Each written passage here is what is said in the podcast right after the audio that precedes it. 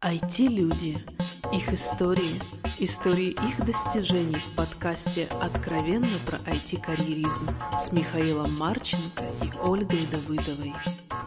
Выпуск записан при поддержке IT-компании Altexoft. Altexoft – лучший выбор в карьере программиста. Всем привет, это 37-й выпуск подкаста «Откровенно про IT-карьеризм». С вами Михаил Марченко. Сегодня здесь нет Ольги Давыдовой, потому что это выездной выпуск, я в Киеве. Вот поймал Наталью Тренину. Здравствуй, Наташ. Привет всем. Вот записываем ее. Это очень невероятно сложная запись, потому что уже пятая или шестая попытка ее начать. Такого в моей практике еще не было. Поэтому, Наташа, перейдем сразу к первому вопросу. А как ты выбирала свою профессию? Вот тогда, в самом начале. О, это был интересный процесс. На самом деле, мои девичьи представления о лучшей профессии для меня а, были о журналистике и э, психологии. И я составила себе такой план, поскольку я жила в маленьком поселке под Луганском, и в 15 лет уже поняла, что пора рвать когти. Я подумала, что нужно срочно поступать куда-нибудь, там пару лет учиться, и уже после этого переезжать в Харьков, где можно было получить соответствующее образование. Поэтому процесс э, выглядел так. Я листала такой толстый советский каталог учебных заведений, нашла промышленно-экономический техникум, подумала, о, звучит неплохо. И листая как бы, профессии, которые там можно получить, увидела программирование для быстродействующих машин. Думаю, звучит интересно. А, поехала, подала Хотя документы. бы не для медленно действующих. Ну, да, да. Вот. Конечно, через два года я уже настолько вовлеклась, и меня уже так зажигало как бы, специальность, что я никуда не уехала. Понятно. А с чего началась сама твоя карьера? Последнем курсе, это был 97 год, если не ошибаюсь, мой друг сказал Можно было мне, года что... не называть, чтобы не палиться с возрастом. А, я спокойно отношусь к этой информации. А, мой друг сказал мне, что его знакомые ищут э, дизайнеров Coral Draw. Мне уже не терпелось, собственно говоря, начать работать, и поэтому единственным моим шансом было а, прикинуться человеком, который знает Coral Draw. И я там 2-3 недели первой работы активно делала вид, что я его знаю, и читала все возможные мануалы, звонила всем возможным друзьям, которые хоть что-то могли знать. Ну, в общем, активно осваивала этот графический редактор. Я проработала где-то чуть меньше года. Мы разрабатывали шрифты. У моего руководителя было порядка 15 патентов э, в области обучения. И его продукты можно до сих пор встретить на рынке Украины. Если вы видели такие наборные кубики с маленькие пластиковые с буквами, которые помогают детям составлять слова, то это вот, собственно говоря, я принимала участие в разработке этого продукта. Окей, okay, вот теперь, э, ну, зная дальнейший твой этап карьеры, ты работала на госпредприятии, э, соответственно, ну, на Луганском уголь что там? А, это был информационно-вычислительный центр э, холдинговой компании Луганск уголь. Но это было госпредприятие? Да, это было госпредприятие. А, и, соответственно, как бы напрашивается вопрос, то есть у нас вот есть там продуктовый девелопмент, да, аутсорс девелопмент в Украине, там, наверное, есть какой-то там IT-департмент, а вот IT-департмент в госконторе, это что за зверь? И с чем его едят? О, это было такое интересное место работы, такой двух- или трехэтажный э, вычислительный центр. Я не знаю, честно говоря, чем сейчас отличается работа на госпредприятии, потому что я уже далека от этого. Но тогда эм, все, все, что я могу вспомнить из отличий, это какие-то странные способы трудоустройства меня. То есть э, была большая задолженность, это был конец 90-х годов, была большая задолженность по заработной плате перед работниками. Тем не менее, они очень хотели взять меня в штат, потому что у них уволились э, ведущие специалисты и сказали мне, что они мне будут втихаря платить зарплату вовремя, потому что если бы все остальные мои коллеги узнали, что я единственная, кто получает ее вовремя, то, очевидно, не поздоровилось бы и мне, и как бы руководство, которое приняло это странное решение. То есть, я смотрю, нечестные есть... варианты в твоей карьере – это обычное решение почти. Ну, я бы не сказала, что они именно нечестные. Да, наверное, это все-таки честно вовремя платить зарплату своим работникам. Но, но а скажем так, это... это решение было непопулярным, скажем так. Для всей остальной команды. Для всей остальной команды. То есть это честное решение, которое не нравится всей остальной команде. Mm. Интересное мнение от скрам-тренера. Mm. Хорошо. Окей, а то есть отличие было только в зарплатах или еще в чем-то было на госпредприятии? Отчетность, может быть? Да я, честно говоря, очень смутно помню этот период жизни, поэтому не могу ничего сказать. Намного интереснее стало позже. А позже ты попала во франчайзинговые компании, которые вот вспоминая наши там разговоры несколько лет. Нет, не совсем так, потому что Опять-таки, волей случая, один из моих приятелей сказал, что в компании, которую он знает, нужен 1С-программист. И я решила попробовать, для меня это было чем-то новым интересно, поработать на коммерческое предприятие. И перед нами стояла такая нетривиальная задача написать э, систему, решающую задачи партионного учета в розничном и оптовом предприятии. Мы где-то в течение месяца в четыре руки колбасили эту систему, а где-то месяца за три она заработала так, как нужно, и я развивала ее где-то около года. А когда речь дошла до саппорта, для поддержки, это было для меня не так интересно, я решила поискать э, свое счастье в полях. Собственно говоря, начала фрилансить. Вначале начала работать с франчайзинговыми компаниями 1С, и вскоре э, как бы начала работать фриланс. Ну, вот вспоминаю то, что ты рассказывала, по-моему, работа во франчайзинговой компании и во фрилансе это очень близко. В чем же отличие между ними? Наверное, отличие в том, что все-таки у тебя есть некая компания, которая стоит над тобой, которая э, договаривается с клиентом, э, не знаю, о финансовых условиях сотрудничества, которая пропагандирует определенные принципы работы, но, честно говоря, в моем случае не всегда была понятна функция этой компании, поэтому довольно скоро я начала получать заказы непосредственно, и вот где-то в течение трех-четырех лет, наверное, в общей сложности я фрилансила и работала сама, то есть сама продавала свои услуги, сама общалась face-to-face с пользователями, работала и как бы ну, доносила ну, результаты своей работы. Тебе было комфортно работать во фрилансе, да? Я бы не сказала, что это было комфортно, особенно в, в начале, потому что фриланс это довольно такой стрессовый вид деятельности. Во-первых, я хотел тебе... спросить, да, какие качества нужны, потому что я сам вот слабо себя представляю mm-hmm. во фрилансе. Скажем так, до того, как я стала фрилансером, я была намного больше замкнута и общалась отнюдь не так легко, как, как это сейчас в моем случае. И это был довольно такой насыщенный ростом период жизни, да, то есть ты сам себе маркетолог, ты сам себе бизнес-аналитик, сам себе девелопер, разумеется, и, и ты, по сути, человек-компания, да, который полностью представляет себя и свои услуги. Конечно, это, это требует определенного выхода из зоны комфорта, и, и, но это, наверное, та, та работа, которая больше всего меня продвинула в моем профессиональном росте. То есть у тебя такое очень мощное получается, ну это чем-то похоже на самообучение, частью. Самоконтроль, самообучение? Это, это постоянное самообучение, особенно когда ты работаешь с компаниями с разными профилями деятельности, совершенно разными бизнес-сферами. То есть там от э, виноделия до сельскохозяйственных компаний, до каких-то крупнооптовых компаний. Тебе постоянно приходится вникать в их бизнес, понимать, как он функционирует, понимать, каким образом лучше всего автоматизировать или облегчить работу пользователей с э, твоим приложением. Окей, э, дальше, ну, это все происходило в Луганске, и ты каким-то да. макаром попала в Киев. Насколько я понимаю, это была не телепортация, когда ты утром просыпаешься, хопа, Киев. Как тебя привела судьба в столицу? Ой, это еще один интересный случай. Меня пригласили Прости, работать... что я тебя перебиваю, у тебя были скучные случаи в истории? Я как-то вот интересно за интересно в основном слышу. Ну, наверное, бывают у меня скучные дни. Я бы не, не, не, сказала не даже о месяцах. Да. Хорошо. Да, так, так вот меня пригласили работать в одну компанию. Я прошла такое двух- или даже трехэтапное собеседование, приняла такое довольно непростое решение перебраться в Киев. И в тот момент, когда, собственно говоря, я уже телепортировалась, да, моя семья все еще нет, но, но я уже э, приехала с чемоданами в Киев, компания извинилась и сказала, что внезапно у них там что-то с этой вакансией случилось. Это было весело. Но благодаря друзьям я задержалась здесь, имела возможность и время осмотреться по сторонам.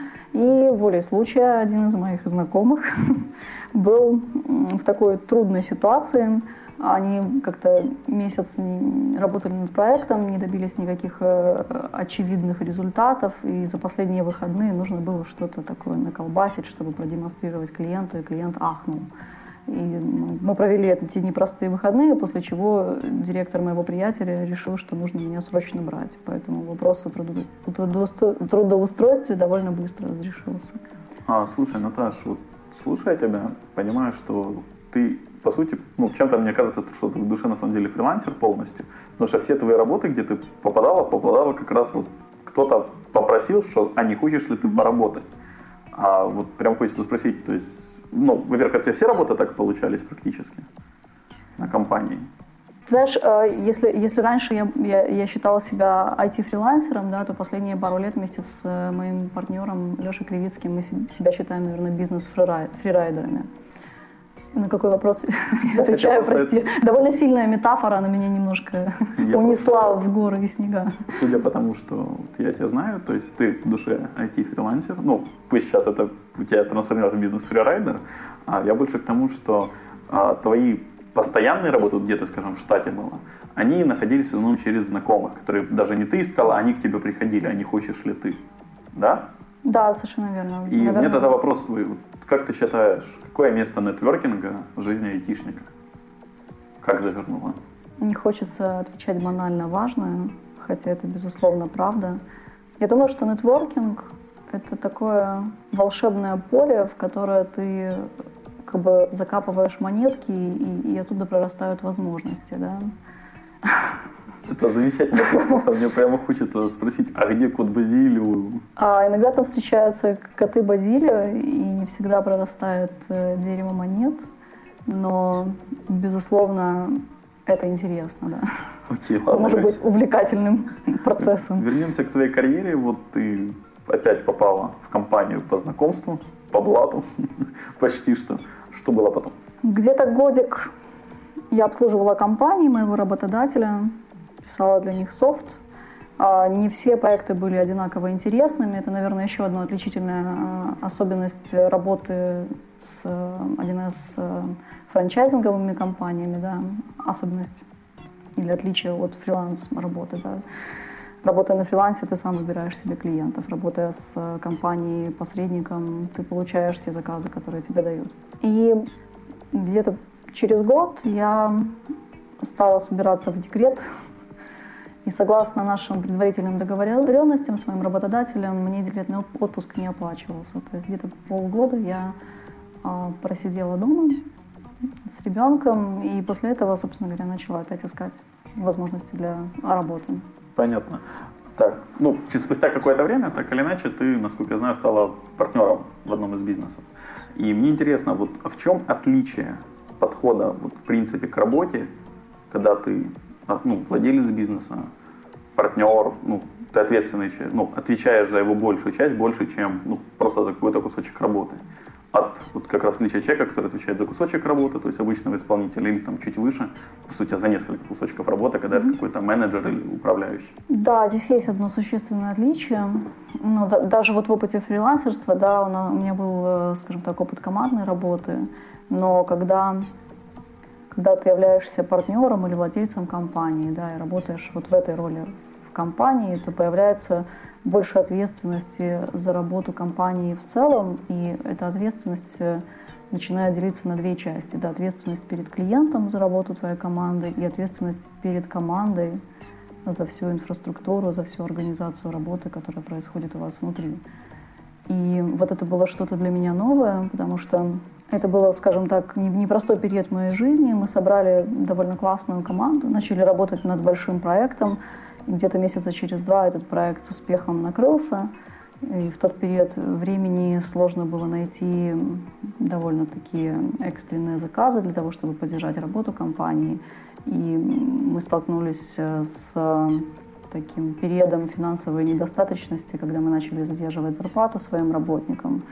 И происходили такие подобные малоприятные вещи. Знаешь, есть... в моей жизни просто тоже были моменты, когда задерживали зарплату, и вот ты сейчас, когда это произнесла, мне почему-то проскочило, вот, вот не зря, вот момент, когда задерживают зарплату, почему-то все же созвучно слова раб и работник. Я понимаю, что у вас была не та ситуация, это мысль вслух.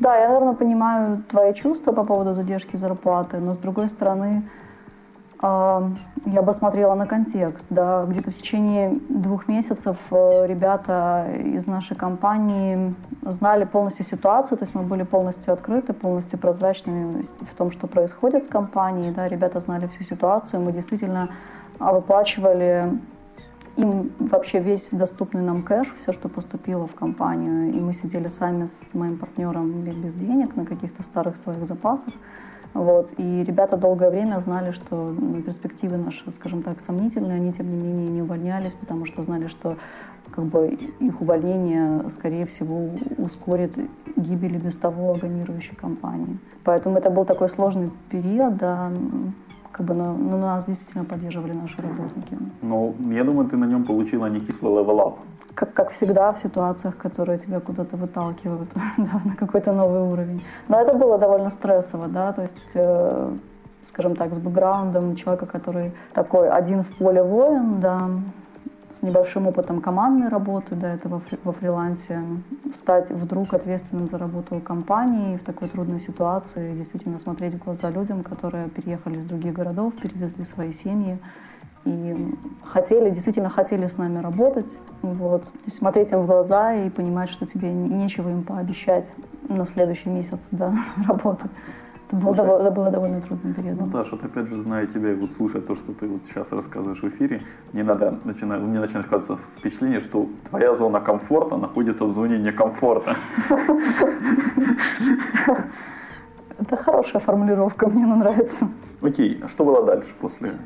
Мы приняли решение с моим партнером, компания прекратила свое существование, мы отдали все, что, все, чем обладали, скажем так, людям, которые у нас работали, и сами с моим партнером взяли по пару оставшихся клиентов и поддерживали их, просто программировали, да, как бы сами. Это происходило еще какое-то время, то есть опять фриланс, здравствуй, фриланс, а, где-то на пару лет. Я уже довольно свободно в этом плавала, то есть после, скажем так, после вот этого чувства а, ответственности за работу компании, а, вернуться снова во фриланс было счастьем, честно говоря, со всей его непредсказуемостью. Это было совершенно спокойно для меня. И где-то в 2007 году, наверное, в начале 2007 года а, я поехала в Азию на месяцок отдохнуть, и там возникло такое пространство, время и пространство для того, чтобы вообще не думать ни о карьере, ни о профессии, ни о делах. И вернувшись оттуда, у меня внезапно вот в этой звенящей пустоте возникла мысль о том, что нужно что-то менять.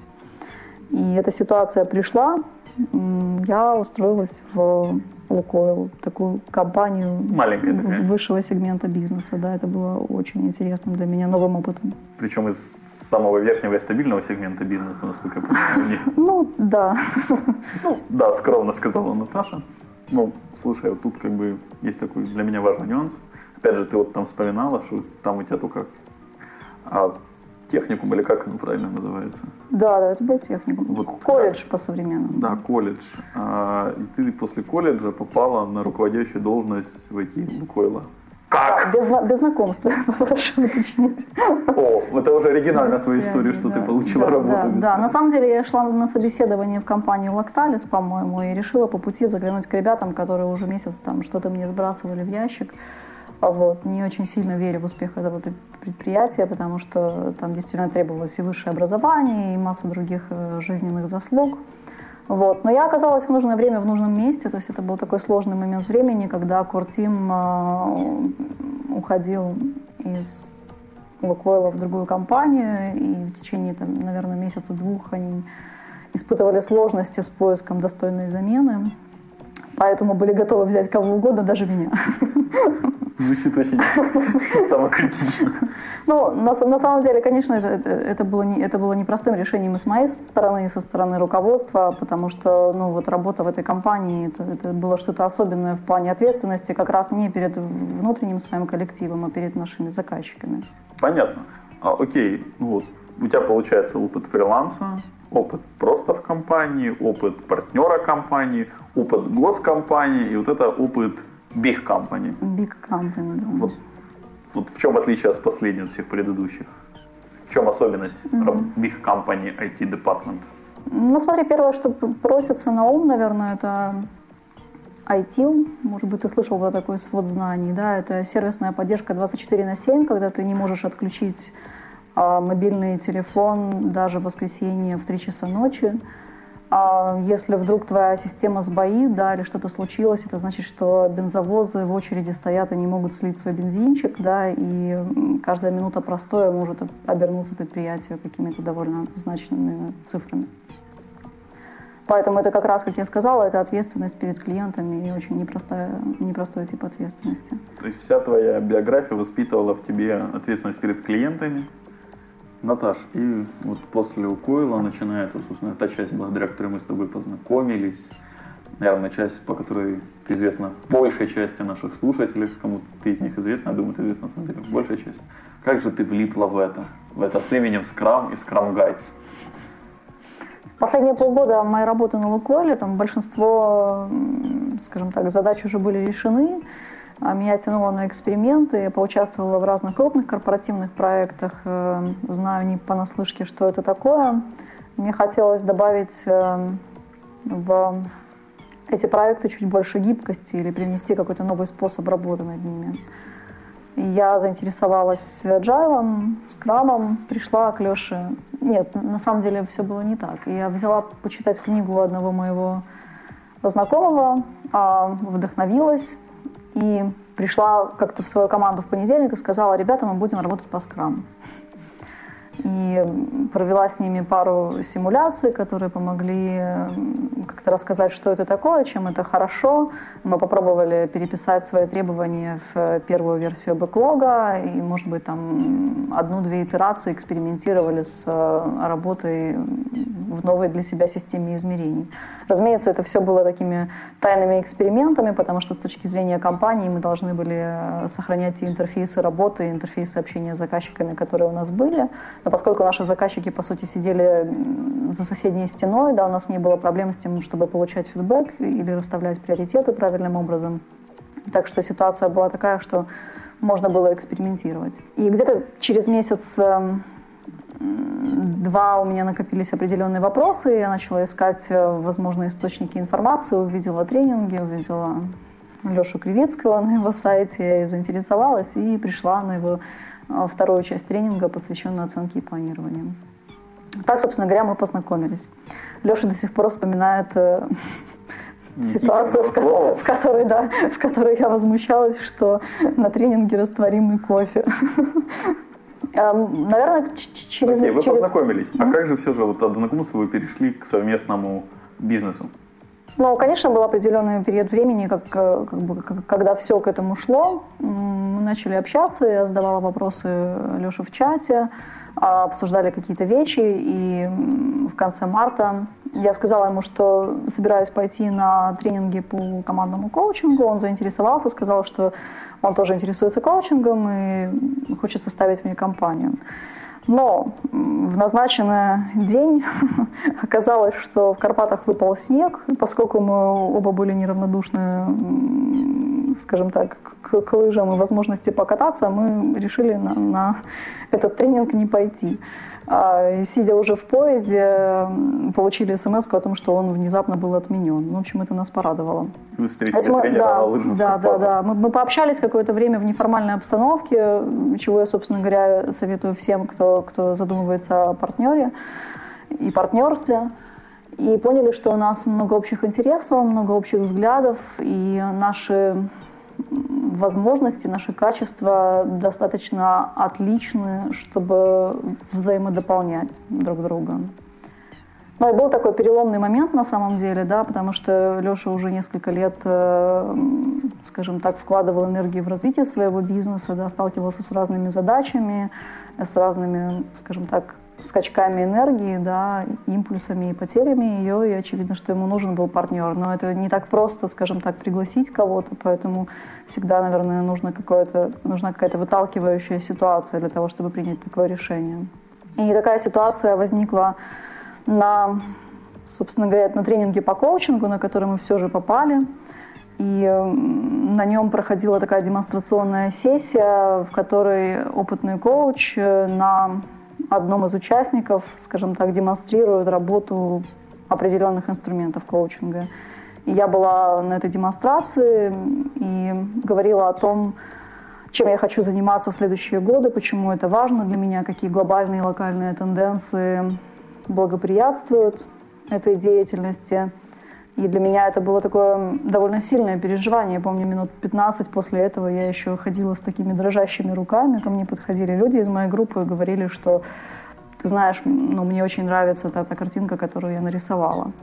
И после этого возвращаясь домой, я испытывала определенную фрустрацию, потому что та картинка, которую я нарисовала, она ну, никак не хотела вступать в, в резонанс с реальностью, в, в которой я жила. Да? То есть я работала в крупной корпорации со своими законами, со своими правилами, со своей политикой. И работая в рамках этой корпорации, я никак не могла реализовать э, тот потенциал возможностей, которые я для себя представила на коучинг-сессии. Совершенно неожиданно для меня Леша сделал такой отчаянный шаг. Он пригласил меня стать его партнером на, скажем так, экстремально интересных и вызывающих условиях. Да? То есть мы как бы партнеры 50 на 50, и это обрушило на меня очень большую долю ответственности, да, то есть, скажем так, если бы он меня пригласил работать в команду в какой-то другой роли, то, возможно, мой импульс не был бы так высок, да, может быть, у нас не возникло бы разных конфликтов интересов или там полярности мнений, но, но однозначно я бы не влеклась, не вовлеклась ну, настолько, да, на, не знаю, там на 120, на 200 процентов в эту деятельность. И это круто. А, хорошо. Вот для меня, вот как члена украинского Agile и Scrum сообщества, твой приход в Scrum стал характерен тем, что бесплатные agile гезеринги редкие заменились довольно частыми и платными agile бейскэмпами и более редкими, но тоже уже частыми, это уже ежегодно, получается, три года подряд, agile стран Европом. А Europe, соответственно, мне, ну, я, насколько понимаю, так или иначе, вот два этих бренда, которых вы создали конференцию, связаны с твоим приходом, ну, я думаю, это не, не зря совпало. Mm-hmm. Что вот подтолкнуло? Да, здесь есть связь. На самом деле э, мы проводили пару бесплатных мероприятий под названием Scrum Open, такие дни открытых дверей. А, так что не все мероприятия стали платными с моим приходом. Но, на, да, но на, самом, на, самом, на самом деле как бы Леша запланировал э, Agile Instant Europe еще в начале 2009 года, то есть по сути до моего прихода в компанию. И вместе мы начали э, работать над воплощением этой идеи. Вот это то, что мы действительно сделали вместе. И это, скажем так, было большим вызовом для нас, потому что у нас не было опыта конференционной деятельности, и речь шла о значительных э, вливаниях энергетических и финансовых. Мы приглашали иностранных спикеров э, из разных стран, в том числе из Штатов, и, скажем так, э, риски этого проекта, пожалуй, были самыми серьезными рисками, с которыми я сталкивалась в своей жизни на тот момент времени. Но все, действительно, все, все прошло на грани, все прошло успешно, и мы выпустили первый, то есть мы, по, по сути, сформировали бренд Agile Eastern Europe. Мы совершенно выдохлись, потому что люди до сих пор, ну, многие люди, в особенности докладчики конференции, которые тогда присутствовали, до сих пор не верят, что мы сделали эту конференцию вообще вдвоем.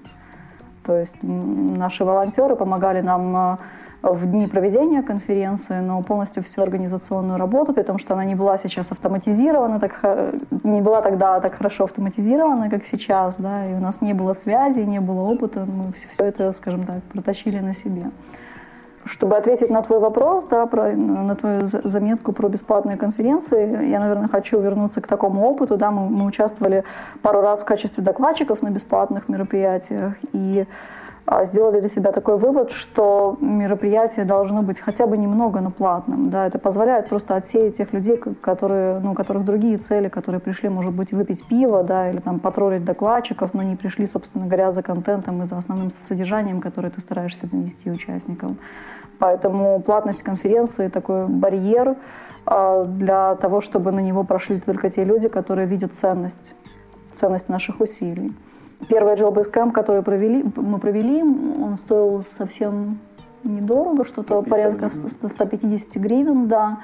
И, скажем так, чуть позже мы приняли решение, что мы хотим вложить еще больше энергии в организацию таких мероприятий, и, соответственно, повысилась цена билета, потому что мы стали больше беспокоиться не только о контенте, не только о содержании конференции, но и о нетворкинге, о такой гостеприимной составляющей, да, как э, печеньки, немаловажные вещь на конференции, как организация досуга, организация open space, квестов, хорошее помещение, хороший звук. Наверное, ты как э, подкастер понимаешь, как может, какое может иметь значение хорошее оборудование для успеха того или иного мероприятия. Это хорошо, да, понимаю. Какие были проблемы со всей этой организацией? О, вообще э, конференционный бизнес, он достаточно экстремальный, потому что проблемы могут сыпаться из совершенно неожиданных мест, и вот как бы ты хорошо не, не импровился, да, от, от ивента к ивенту, как бы ты хорошо не старался застраховаться, все время случается что-то новое. Не знаю, из самых ярких вещей, наверное, это во Львове, когда мы приехали на бейскэмп в прошлом феврале оказалось, что в этот же день в том же помещении проходит свадьба. Это было таким сюрпризом, да, который, скажем так, ну, нас он еще не сразу вывел из равновесия, а вот наших партнеров э, опечалил буквально мгновенно, да, и нам приходилось э, довольно-таки на грани выяснять отношения с руководством этого места и успокаивать наших партнеров и давать им поверить, что все-все пройдет хорошо. В общем, это было интересно, поэтому у нас тема свадьбы на конференции до сих, до сих пор для нас актуальна. Но плюс, конечно, самым, самым такой самой проблемной зоной является работа с подрядчиками, потому что даже на свою команду иногда невозможно рассчитывать на 100%, да, потому что человеческий фактор, потому что разные случаи да, бывают но на подрядчиков рассчитывать еще сложнее. Поэтому я очень ценю такое долгосрочное партнерство, да, как, например, в случае с нашими подрядчиками по звуку и техническому обеспечению. Понятно. Какие вы ставили, наверное, цели или какие вы хотели получить результаты от Agile Basecamp и Agile Eastern Europe, вот скорее, наверное, даже как бренды, какие получили? Мы задумывали Agile э, Eastern Europe как такой VIP-бренд, да, нам показалось важным привозить э, в Украину новую информацию, новые тренды, все, что происходит в мире, да, тот опыт, которого, возможно, нет у нас в стране, или он может быть не в таком развитом состоянии, как в США или в Европе. В Европе. Поэтому мы хотели раз в год проводить э, такое масштабное мероприятие, я думаю, что нам это удалось, потому что в этом году у нас, например, участники были из 24 стран, включая Китай и Африку, как это неудивительно. А у нас были участники из Африки, из Южной Африки. Я просто помню, в прошлом году была большая делегация из Нигерии. Да-да-да, это было. Да, это Дорогие слушатели, просто чтобы объяснить, вот как раз один из глюков с подрядчиком был, когда много бейджиков напечатали с ошибкой со Нет, нет, это, это, был, это, это как раз в этом нет вины подрядчиков, это наша собственная ошибка, скажем так. Ну, конечно же, она связана с, с нашим большим желанием улучшить что-то в такой же момент на грани до конференции, поэтому мы немножко переоценили свои возможности и, да, и, да, и не полностью оттестировав изменения в софте, напечатали бейджи. А, хорошо, ну, это последний этап твоей карьеры? Ну, на, на нынешний момент, я надеюсь, в принципе, не последний, это Innovation Friends? Ну, нет, скажем, э, работа в Scrum Guides, это... это не, я понимаю, да. что она продолжается, просто имеется в виду из проектов, это вот самое последнее, что ты сейчас делаешь, это Innovation Friends. То, что я это стал встречать у тебя в Твиттерах, а. Фейсбуках, я сам а, окей, понимаю, я теперь, я теперь понимаю природу этого вопроса. На самом деле, я думаю, что в основном мои ресурсы посвящены все-таки работе в Scrum Guides, потому что сейчас мы задумываем новую конференцию Agile Base Camp, и она пройдет в конце января, и мы сделали такой немножко серьезный поворот для себя, да, мы поняли, что нам больше не интересно говорить про agile в общем случае, да, нам интересно фокусироваться на том, для чего, собственно говоря, agile, да. И если мы как-то попробуем аранжировать э, словарный запас э, опытных agile коучей, agile гуру, то, наверное, на втором месте после, собственно говоря, слова agile будет слово контекст. И э, в данном случае на Agile Base Camp 2012 мы хотим а, раскрыть контекст продуктовой разработки и посвятить эту конференцию в основном тем проектам, в, котором, в которых люди разрабатывают собственные продукты, участвуют в стартапах или создают бизнес, э, технологический бизнес на базе своих продуктов. Слушай, я не могу не задать вопрос, вот с учетом там прошлых, которые я задал буквально только что, а вход на продуктовую конференцию будет дешевле, чем на аутсорсовую? А, на самом деле цена скорее обусловлена не, другими я, я вещами. Просто, да? Я понимаю, что другими, да. я просто немножко имею в виду как раз фактор то, что аутсорсовый бизнес у нас в Украине больше и, скажем так, жирнее, чем mm-hmm. продуктовый. И вот как раз, соответственно, у ну, аутсорсинга больше возможностей заплатить mm-hmm. больше. Продуктового, мне кажется, меньше. Ну, вам виднее, вы аналитики, я просто спрашиваю. На самом деле, я думаю, что эта конференция будет также интересна, интересна и людям, которые работают в аутсорсинге, потому что по моему опыту работы с такими командами.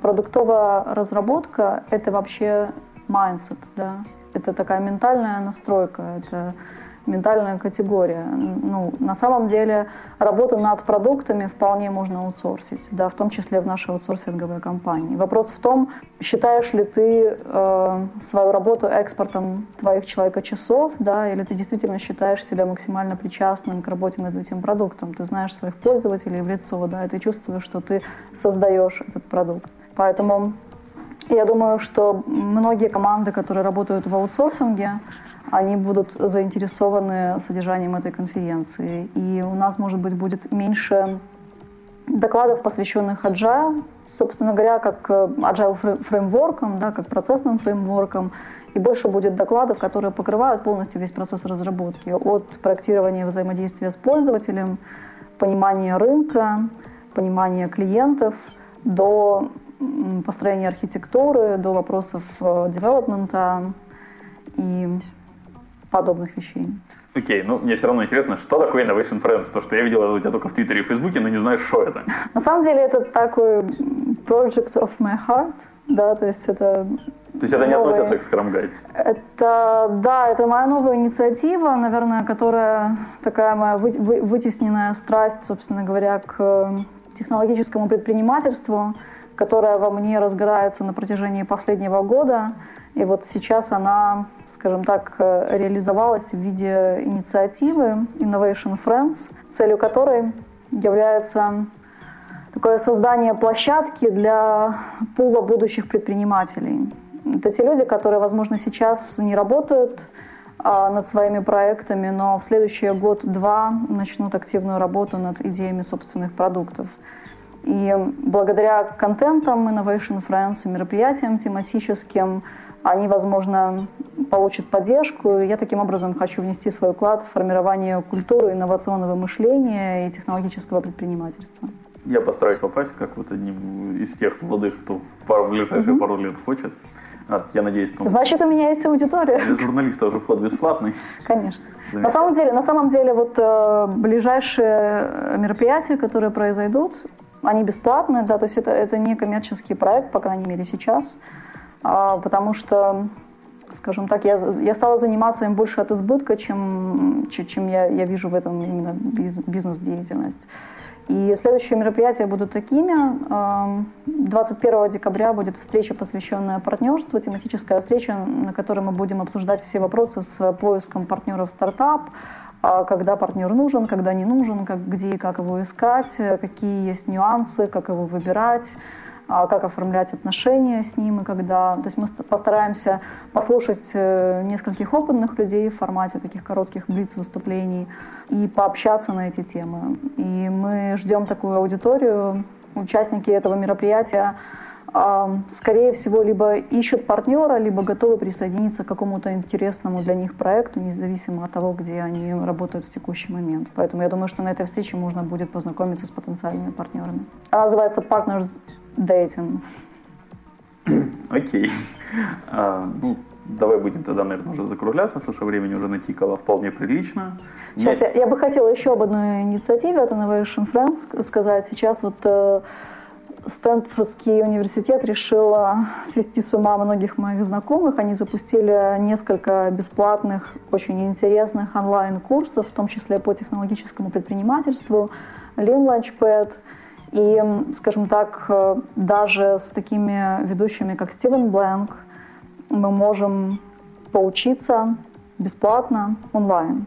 И в рамках Innovation Friends мы собираем такой клуб для совместного прохождения этих курсов. Я не знаю, как, как насчет более технологических из них, но Lean Launchpad, в котором будет речь идти в основном о предпринимательстве, мне кажется, будет интересно участвовать в таком клубном формате. То есть мы хотим собираться вместе, проводить какие-то воркшопы, разбирать материалы, делиться а, своими мыслями. И э, такие встречи будут регулярными тоже, я думаю, ежемесячными. Кроме этого, будет возможно общаться по скайпу и теми способами, которые мы решим вот на первой встрече.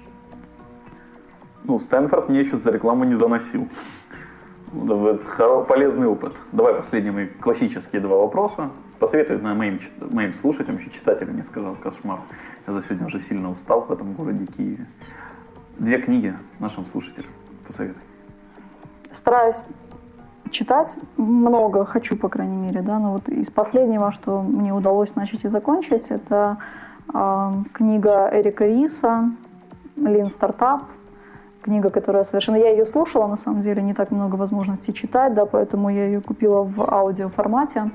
И это книга, которая провоцирует какие-то внутренние мысли, не знаю, там на каждом абзаце. То есть очень, очень много идей, очень много мыслей о том, как э, вести бизнес, о том, как начинать новые проекты. Очень, очень советую. И вторая книга, она вот у меня на столе лежит, это Business Model Generation. Я написала несколько авторов, основной из них это Александр Остервальдер. И это книга, в которой, наверное, наиболее ярким и красивым образом э, донесены мысли о том, как правильно строить модели на любую идею, которая придет вам в голову. То есть это издание, которое действительно очень приятно держать в руках, масса картинок, цветные э, иллюстрации, то есть просто вот взрыв мозга на самом деле. Ну и очень, очень полезное содержание, потому что я теперь каждую идею, которую, которую хочу проверить, очень быстро рисую в канвасе и понимаю, а, кто, кто моя аудитория, какие ключевые каналы доставки, в чем ценность моей идеи, как мы можем генерировать э, какие-то доходы и в чем будет заключаться расход. Миша увел книгу. А, Хорошо, и последнее. Пожелай что-нибудь нашим слушателям. Желательно своими словами, не чужими цитатами. Когда, да, да, на самом деле первое, что приходит в голову, когда ты говоришь, это слова Стива Джобса «оставайтесь голодными, оставайтесь безрассудными». Но, наверное, мой совет будет таким – следовать за своим сердцем и не бояться принимать импульсные решения, потому что ну, в моем опыте все решения, которые меня, скажем так, вытолкнули на новый уровень, были импульсными. И то, что они выводят вас из зоны комфорта, значит, что они принесут вам самое большое развитие. Большое спасибо. Спасибо. А, большое спасибо слушателям, что вы это слушали. Большое спасибо Леше, потому что я знаю, сколько будет проблем с обработкой этого выпуска. Всем спасибо, всем пока, все комментарии, пожелания на шами 13 собака Выпуск обработан и записан на студии звукозаписи Дома Про.